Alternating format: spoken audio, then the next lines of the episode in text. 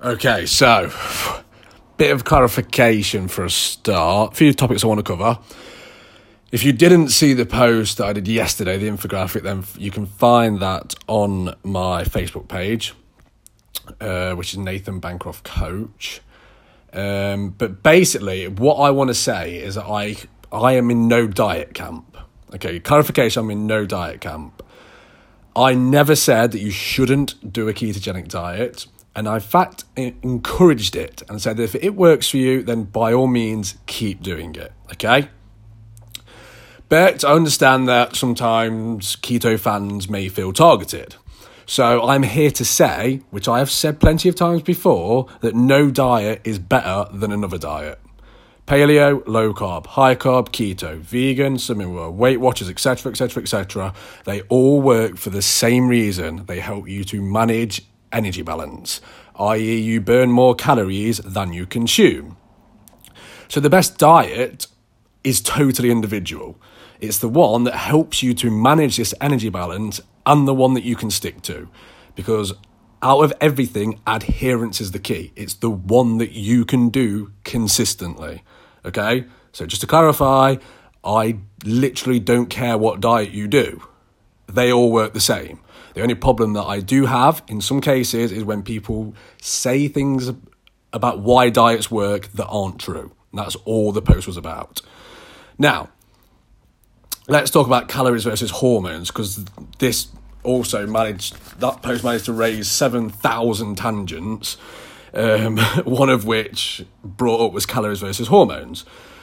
Now, I want to say that I have seen no data that says that weight loss isn't because of a negative energy balance. So, energy, so weight loss is predicated on a negative energy balance, i.e., you are burning more calories than you consume. Now, if someone has evidence that says otherwise, then please do send it to me. Okay, but I've seen no evidence to suggest that this isn't true. Now, I am not saying that hormones make no difference at all. Of course they do. However, all they do is they simply alter this equation. So, one very simple example is your thyroid. If your thyroid levels decrease, it decreases your energy expenditure. Basically, you burn less calories. So, all it's done is tip that energy out down. It's still energy balance.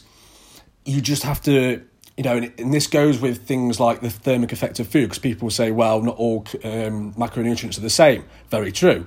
Protein, for example, you burn more calories digesting protein. But again, this just changes energy out. It's still calories in versus calories out. It's just that calories out is always changing for a lot of reasons. Okay, but it, it does still come down to energy balance. Now, let's say that it was hormones and it's all hormones and not calories. The problem with this is it's not really helpful because once you are dieting and losing weight, all of the hormones that people usually mention, like your leptin and your thyroid, they go down, and there is not a lot that you can do about it. Okay, hyperthyroidism is completely different. However, once medicated appropriately, you are normal in inverted commas. Okay. Leptin as well. There's not a lot that you can do about this. The only real way that you can increase your leptin is to gain weight or eat more food, both of which aren't particularly helpful to weight loss. Now, the only one that you can really influence is insulin. And let's be honest, the, the one that most people talk about is insulin. Now, this is a topic for another time, a whole couple of videos in, on, in of its own. However, I will say that if you do believe that it is hormones and not calories, I have sort of a challenge for you. Keep your insulin low, so eat low carbs, keep your protein to a low to moderate level because remember, protein also spikes insulin, which a lot of people either don't know or forget about. Track your calories, eat 10,000 calories a day, and see what happens okay? Because theoretically, if you are keeping your hormones under control, if hormones are um, what uh, sort of weight loss is all about, you should lose weight, okay? But just see what happens.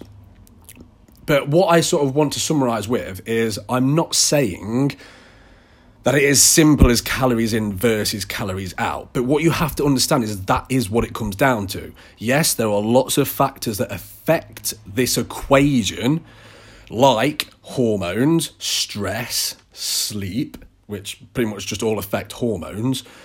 However, it does still come down to energy balance. And like I say, let's say it is hormones. Again, there's not really a lot that you can do about that. However, you can affect your calorie balance by managing your intake and increasing your output.